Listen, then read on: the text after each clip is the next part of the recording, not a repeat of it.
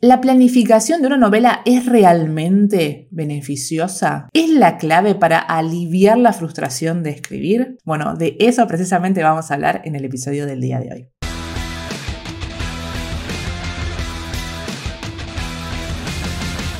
Hay algo que es importante que definamos antes de empezar y es qué tipo de escritor son. Si no me conozco, no puedo saber qué es lo que me conviene. Esto es una frase que había dado en uno de los eh, entrenamientos gratuitos que di para mi comunidad de, mails. Y ahí hemos hablado de que antes de tener un modelo de escritura, digamos, un proceso para el que nosotros podamos seguir para escribir nuestra novela, tenemos que entender primero qué tipo de escritores somos para que obviamente empecemos a definir qué es lo que más nos conviene según el estilo de escritor que somos. Y existen dos dos tipos de escritores, ¿no? Tenemos los escritores brújula y los escritores mapa. A ver, pueden tener otros nombres, hay algunos que lo llaman escritores de descubrimiento, otros que son arquitectos.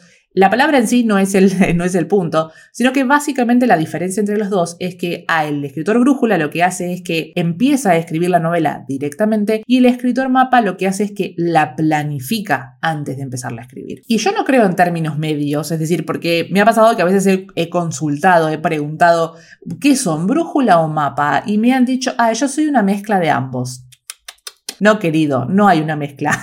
Para mí no hay términos medios. ¿Por qué? Yo considero que si ustedes hacen algo antes de empezar a escribir su novela, ya son un escritor mapa. Lo que varía es la profundidad con la cual planifican. Ustedes pueden empezar a planificar una novela teniendo los pilares de la novela, que es por ejemplo lo que yo enseño en mi curso de Brújula Mapa. O pueden empezar a, a escribir una novela planificando todo lo que va a pasar en cada uno de los capítulos, que es lo que yo de alguna manera incentivo a que hagan en mi programa grupal del secreto del romance. Acá hay dos maneras distintas de hacerlo, es algo un poco más minimalista y algo un poco más detallista, pero empiezan a hacer algo. Entonces, por eso que para mí no hay términos medios, no es que soy una mezcla de ambos, sino que ustedes ya empiezan a hacer algo antes de empezar a escribir, tienen como una especie de guía, para mí, yo soy un escritor mapa. Así que los invito a comentar debajo eh, a ver qué tipo de escritor son, ¿no? Brújula o mapa, y no me con términos medios porque saben que no los acepto. O son brújula o son mapa. Defidan, defidan.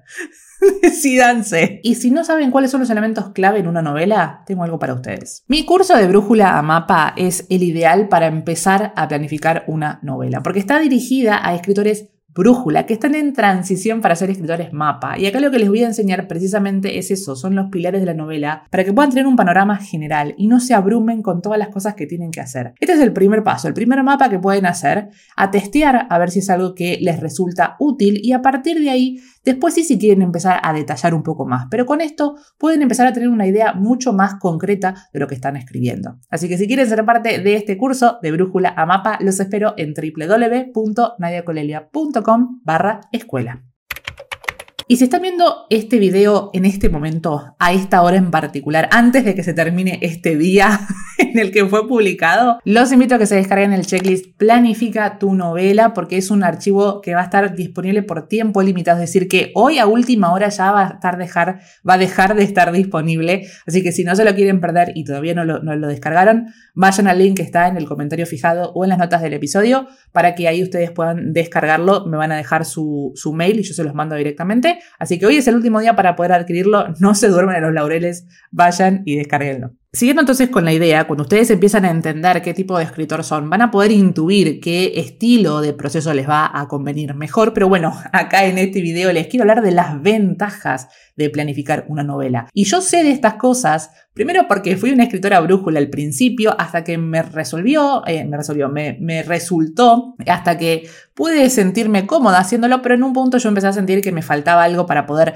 escribir realmente las historias que yo quería contar. Entonces ahí empecé a estudiar este, esta parte del proceso creativo y me volví una escritora mapa, ¿no? Entonces sé cuáles son las, las ventajas, o por lo menos las que yo percibo, y quiero contarlas para que si hay alguno que está todavía en duda y no sabe si hacerlo o no, capaz que este video les pueda dar un par de ideas. Y si nunca lo intentaron, planificar una novela les va a dar claridad, porque la idea que tenemos en la cabeza no es la misma que es la que va a estar en el papel. Yo suelo eh, compararla a la idea con un sueño, ¿no? Vieron que si ustedes quieren eh, tratar de, pensar bien todo el sueño, incluso si lo quieren escribir, van a ver que hay partes que no tienen sentido porque les falta contexto. Hay, hay momentos como que, no sé, el, cerebro se apagó, como que no recordamos todo lo que sucedió, o no recordamos, o sea, por ahí recordamos una parte entera, pero no toda. Bueno, para mí la idea es eso, la idea en la cabeza parece que la tenemos clara, pero cuando la llevamos al papel nos damos cuenta que hay partes que no tienen tanto sentido o hay partes que requiere que la trabajemos más. Por eso, cuando nosotros empezamos a trabajar con el papel y empezar realmente a, a visualizar bien lo que queremos contar,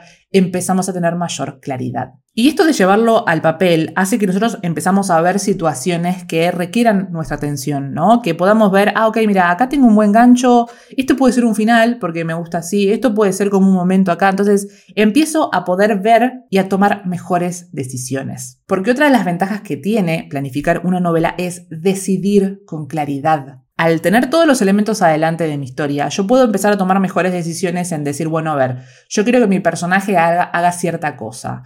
Ay, pero yo puse que acá más adelante va a ser esto otro y no, hay algo que ahí no, no funca. No, entonces para, si yo hago que en realidad esto que quiero que haga acá lo haga más adelante y esto lo muevo para acá va a tener más sentido. Empiezo a poder jugar con los elementos, con las escenas, con momentos que tengo en la cabeza que no sé si van a funcionar o no al tenerlo adelante, puedo decidir con claridad qué es lo que me conviene hacer y qué es lo que no. Y una de las cosas que, he escuchado decirles ¿no? a los escritores brújula, que por ahí dicen, pierde la gracia. Si yo ya sé todo lo que va a pasar en la novela, como que pierde la gracia al escribir. Y la realidad es que los que somos escritores mapa, esa gracia que ustedes dicen, esa, esa parte divertida de escribir y descubrir la novela, lo hacemos en la parte de la planificación. Porque como les digo, empezamos a jugar con ciertas situaciones y es mucho más fácil jugar en la planificación que en la escritura. Porque ustedes están escribiendo y de repente tienen una idea y decir, ay, ¿y si hago esto? Y empiezan a escribir, se van, se van, se van, lo escriben y se dan cuenta que después no iba a ningún lado o que no tuvo sentido, tienen que, o sea, borrar todo lo que escribieron. Y ahí se invirtió mucho más tiempo que en la planificación, porque en la planificación eso es simplemente una idea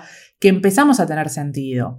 Y que, a ver, dicho, dicho de paso, cuando nosotros escribimos, esto no es algo rígido, ¿no? O sea, la escritura, es, la planificación, perdón, es parte de que tengamos una guía. Entonces, cuando nosotros empezamos a escribir, hay veces que me pasa que yo de repente eh, muevo algunas cosas, porque en la misma escritura me doy cuenta que quedaba mejor ahí. Entonces, bueno, puedo volver a mi planificación y decir, ok, para, esto yo lo puse acá, entonces voy a correr esto y demás. Es como que son dos cosas juntas, no es que porque uno planifica cuando va a escribir ya está, está todo resuelto. Puede ser que también suceda, a ver, no, no, no voy a decir lo contrario porque tal vez haya escritores mapa que son como muy detallistas y sepan todo. Yo no soy de ese estilo, yo soy más de entender bien todo lo que va a pasar en mi novela y después voy a definir, que esto es lo que yo enseño en mi programa El secreto del romance, lo que yo hago es les pongo, ¿no? Eh, bueno, preguntas que para poder resumir la idea de mi novela, pero después empiezo a darme cuenta, esto va en un capítulo, esto va en otro, esto es muy cortito, lo voy a poner en este, con este, no como que me voy armando la idea de los capítulos y yo ya sé que en el capítulo 1 tengo que la protagonista va a ir a la universidad, se va a encontrar con tal amigo,